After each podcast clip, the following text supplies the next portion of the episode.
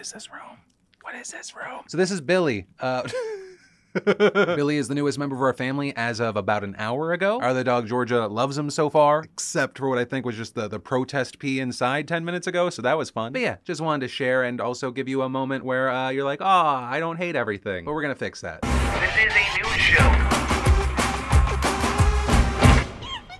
Sup, you beautiful bastards. It's Tuesday. My name's Philip DeFranco. There's a lot of news to talk about today, so let's just jump into it. Y'all, first up, in infuriating and disgusting news that could affect the future of YouTube, we need to talk about Nick Miner, a Destiny content creator who goes by Lord Nazo, Bungie, the massive game studio that originally made Halo and currently develops Destiny, and $7.6 million. Right, so back in December of last year, Miner's channel was hit with copyright strikes and eventually taken down by Bungie's digital rights representative, CSE Global, after he just flat out re-uploaded Bungie soundtracks. And after that happens, it appears that, like, Nick was kind of just the tip of the iceberg. Tons of creators in the Destiny community and even Bungie start getting hit with copyright strikes from CSE Global. So the community understandably outraged, Miner and others grabbing pitchforks as Bungie had promised in the past to allow a lot of its content to be used so creators can make channels based on Destiny. But then we see in March of this year, Bungie actually deny any wrongdoing and publishing guidelines over what would actually result in a copyright strike and saying that clearly someone was impersonating CSE Global. With Bungie then saying, we're gonna get to the bottom of this. They contact YouTube and that proved to be as helpful as any creator contacting YouTube saying in the recent lawsuit that YouTube has no dedicated mechanism for copyright holders who are being impersonated to let YouTube know about the DMCA fraud, and adding that this meant that Bungie had to work through several layers of YouTube contacts over a period of several days before it could adequately communicate and begin addressing the problem. However, as we now know, thanks to their lawsuit, Bungie actually had to slap YouTube with a subpoena to get any information, which has also sparked people in the YouTube community to talk about YouTube's lack of communication, including Moist Critical most recently. Bungie got a taste of what it's like to be a normal YouTuber for a little bit.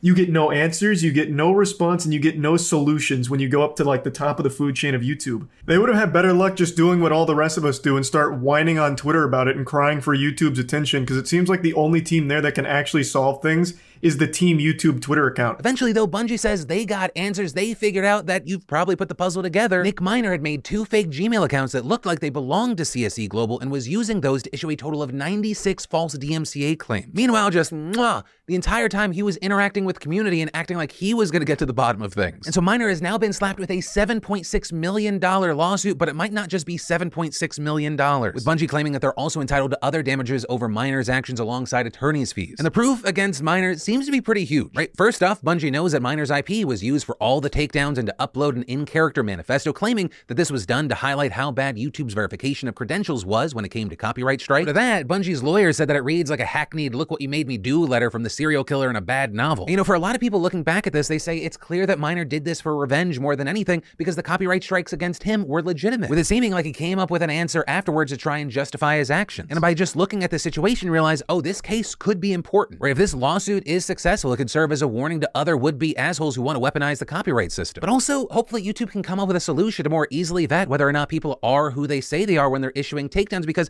this is fucking Bungie. They're a big, meaningful company who prior to this, you would have thought, oh, they definitely have direct lines to YouTube. And even for them, it took months to get to this point. Right? YouTube, you gotta help, because making it so that people have to drag their balls through glass to get to the other side, that's not the solution. It's your road and all of us creators, we're driving on it, but also we pay for it, so clean the fucking road. Please. And then we need to talk about the absolutely horrible news out of San Antonio, Texas, where around 4 dozen migrants were found dead inside of an abandoned tractor trailer, with a person working nearby reportedly hearing a cry for help around 6 p.m. And when they went over to investigate, they found a trailer just packed full of dead and dying people. Now, this is still a developing situation, but as of right now, it looks like a total of 51 people are dead, with at least 2 of them passing away at the hospitals. Also, at least a dozen are alive and hospitalized for heat-related illnesses. That number initially 16, including 12 adults and 4 children, all of them feeling hot to the touch and dehydrated, according to Fire Chief Charles Hood, who also said that the trailer had no water or functional air conditioning. We're not supposed to open up a truck and see stacks of bodies in there.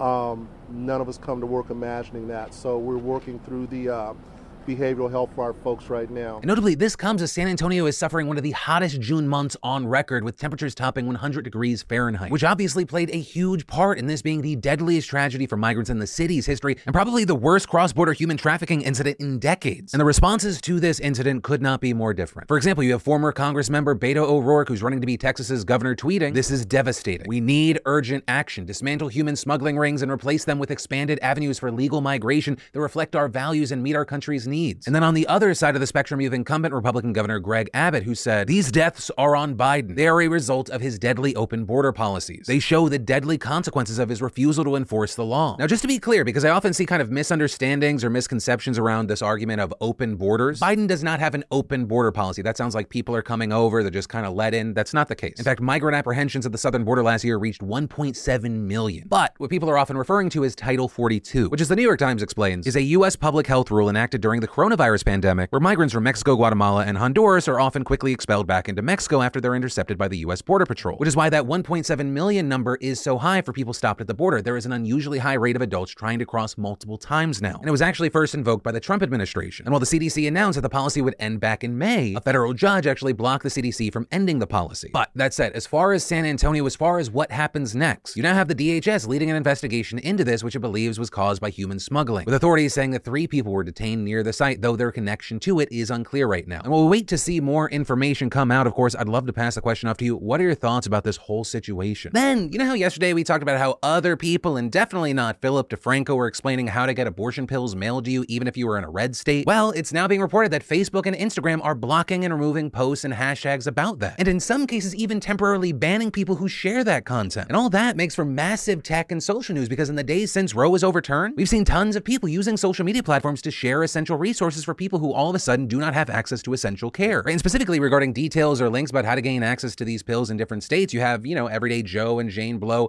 definitely not Philip DeFranco, others like Ariana Grande, AOC. People even tried to call AOC out on this, and she was like, yeah, and? But according to Vice's motherboard, Facebook has been cracking down on people who share status updates saying abortion pills can be mailed. Right? And specifically regarding Facebook, you had reporters at Vice hearing that this was a thing. They wanted to test it out themselves. So they posted an update with the phrase, abortion pills can be mailed, on a burner Facebook account, with that post reportedly flagged within seconds for violating the platform's community standards on rules against buying, selling, or exchanging medical or non-medical drugs. They were then given the option to agree or disagree with the decision, and when they chose disagree, the post was just removed. Now, days later, that post was reinstated, but when they posted the exact same phrase once more and clicked agree after it was flagged again, their account was banned for 24 hours. And very notably, while Facebook instantly flagged those posts, motherboard said it was able to post the phrase painkiller pills can be mailed without any problems. And this whole process appears to be backed up in nearly identical tests posted by reporters at the Associated Press and Engadget. But when they wrote posts saying, I'm selling cigarettes, cigarettes can be mailed, antidepressants can be mailed, painkiller pills can be mailed, and if you send me your address, I will mail you a gun,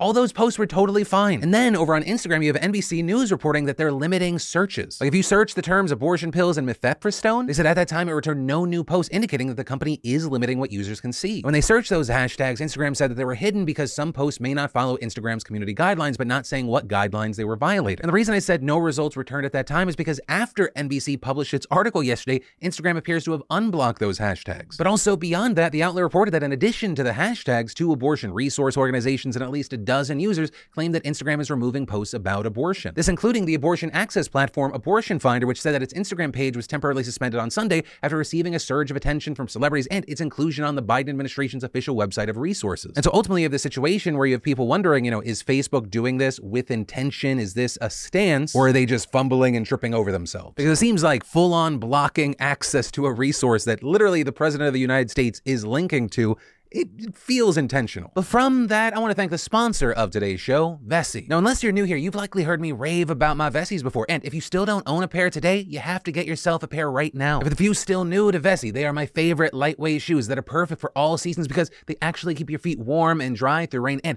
sandproof for those summer beach days. They're built for everyday life because Vessis make 100% waterproof and snowproof sneakers that are incredibly comfortable, breathable, and actually pretty stylish. They've recently reimagined their everyday slip-ons to be even more breathable and supportive than ever before. And they have the same sock-like fit, laceless design, and waterproof Dymotech technology you love. Plus, the Everyday Move slip-ons now feature added arch support, which makes them perfect for long days on your feet and the perfect shoe for lightweight travel. And when I'm not in my slip-ons, I'm usually dressing up my weekend Chelsea boots. And as if them just being fantastic wasn't enough, starting today, for 7 days only, get up to 30% off site-wide at vessi.com/DeFranco. Trust me, you need a pair of Vessis. And then, of course, the final thing we have to talk about today is the surprise January 6th committee hearing, with people wondering, what is this recently obtained evidence that they're talking about? With it later coming out that the hearing would center around surprise testimony from Cassidy Hutchinson, who was an aide to Trump's chief of staff, Mark Meadows. And some of the stuff we heard today is absolutely fucking insane. But to get to some of those things, we have to touch on other things that led to that. Because part of both the live and recorded testimony was Hutchinson outlining all the knowledge that Trump and his team had about the potential for things to seriously escalate on January 6th. Right, starting things off with things like Rudy Giuliani telling her a few days before January 6th to get excited, saying something to the effect of, "We're going to the Capitol, it's going to be great," and saying when she asked Meadows about Giuliani's remarks, he responded, "Things might get real bad. Real bad." The panel then goes on to outline warnings of violence from law enforcement and security agencies ahead of the attack, with Hutchinson telling the committee that she heard Oath Keepers and Proud Boys discussed ahead of January 6th, though she wasn't sure of the context. With Cassidy also describing conversations she had with top security officials, including the Director of National Intelligence and the National Security Advisor, with both discussing concerns over the potential for violent escalation on January 6th, with the panel then moving to the events that took place on January 6th. And here we had co-chair Liz Cheney playing audio of police on the ground talking about people with AR-15s there, with Cassidy also detailing a meeting that Mark had around 10 o'clock in the morning about the other weapons in the crowd, with one of those people even reportedly saying, "Tony had relayed to me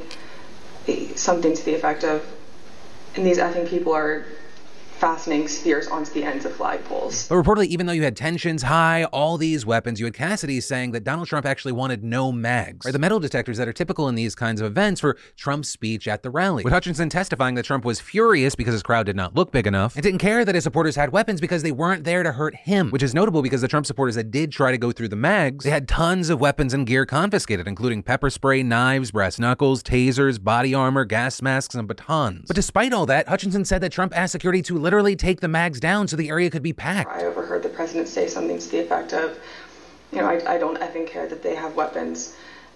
They're not here to hurt me. Take the effing mags away. Let my people in. They can march to the Capitol from here. Let the people in. Take the effing mags away." With Cheney going on to note that after that, Trump then went on to deliver his speech encouraging his supporters, who he knew were armed, to march to the Capitol. "President Trump was aware that a number of the individuals in the crowd had weapons and were wearing body armor. And here's what President Trump instructed the crowd to do. We're going to walk down, and I'll be there with you. We're going to walk down. We're going to walk down anyone you want, but I think right here we're going to walk down to the Capitol." But that's not even where this ends. And apparently, Donald Trump actually wanted to march onto the Capitol. This, despite Hutchinson testifying that White House lawyers were essentially begging Trump not to do this, with Hutchinson saying the White House counsel even told her, "We're going to get charged with every crime imaginable," and warned that if Trump went to the Capitol, it could look like he was literally inciting a riot. With the panel then playing a montage of former Trump officials saying this was Donald Trump's plan to go, with Hutchinson going on to say, "There were discussions about him having another speech outside the Capitol before going in. I know that there was a conversation about him going into the House chamber at one point," with Hutchinson then recounting how another top aide had told her about the specific moment that Trump was told by Secret Service agents that it was unsafe to go to the Capitol and that he would not be taken there. "So once the president had gotten into the vehicle with Bobby, he thought that they were going up to the Capitol, and when Bobby had relayed to him, 'We're not, we don't have the assets to do it, it's not secure, we're going back to the West Wing,' the president had a very angry response to that. Tony described him as being irate. The president said something to the effect of, 'I'm the effing president, take me up to the Capitol now.' To which Bobby responded, 'Sir, we have to go back to the West Wing.' The president reached up towards the front of the vehicle to grab at the steering wheel. Mr. Engel grabbed his arm, said, 'Sir, you need to take your hand off the steering wheel. We're going back to the West Wing. We're not going to the Capitol.' Mr. Trump then used his free hand to lunge towards Bobby Engel. And when Mr. Ornato had recounted this story to me, he had motioned towards his clavicles." "And was Mr. Engel in the room as Mr. Ornato told you this story?" "He was."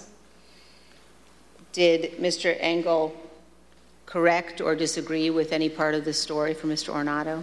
"Mr. Engel did not correct or disagree with any part of the story." Although there, I do want to note, this is still a developing situation. Or just a few hours after this testimony, while it has not been publicly confirmed yet, Peter Alexander, the chief White House correspondent for NBC News, he tweeted, "A source close to the Secret Service tells me both Bobby Engel, the lead agent, and the presidential limousine/SUV driver are prepared to testify under oath that neither man was assaulted and that Mr. Trump never lunged for the steering wheel." And so we'll have to wait to see if that's true, if it comes to fruition. You also had Hutchinson later testifying that as the insurrection was happening, you had Trump supporters infiltrating the Capitol, that this conversation conversation went down between Meadows and White House counsel Pat Cipollone. Pat saying something to the effect of, Mark, we need to do something more.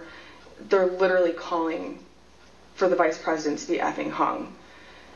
And Mark had responded something to the effect of, you heard him, Pat. He thinks Mike deserves it. He doesn't think they're doing anything wrong. To which Pat said something, this is effing crazy. We need to be doing something more. Briefly stepped into Mark's office. Which would also explain why it took Donald Trump so long to ask the violent mob to leave the Capitol. And instead, before that, choosing to further incite this mob against his own vice president in tweets. With him only finally sending out that video after Hutchinson described so many people encouraging and just outright begging Trump to call the rioters off. Hutchinson also saying that Giuliani and Meadows asked for pardons from Trump. But the final bombshell from this already fucking insane hearing came from Liz Cheney, who revealed that Trump and his allies have been intimidating some of the panel's witnesses. With her reading these absolutely wild recordings, which is just sounds like it's from a bad mob boss movie. One witness saying they said, a person let me know you have your deposition tomorrow. He wants me to let you know that he's thinking about you. He knows you're loyal and you're going to do the right thing when you go in for your deposition. As well as what they said to me is as long as I continue to be a team player, they know that I'm on the team. I'm doing the right thing. I'm protecting who I need to protect. You know, I'll continue to stay in good graces in Trump world. And they have reminded me a couple of times that Trump does read transcripts and just to keep that in mind as I proceeded through my depositions and interviews with the committee. So I think for most people with eyes and ears, what appears to be witness tampering, clearly. But that is where I'm going to leave it because I want to try and get this out to you as fast as possible today. And of course, whether you watched it live or you're just getting it from me, I'd love to know your thoughts on all these revelations. But ultimately, that is where that story and today's show ends, guys. Thank you for being a part of that conversation down below, being a part of these daily dives in the news. If you want some more news, I got you covered right here and here. But my name's Philip DeFranco. You've just been filled in. I love yo faces, and I'll see you tomorrow.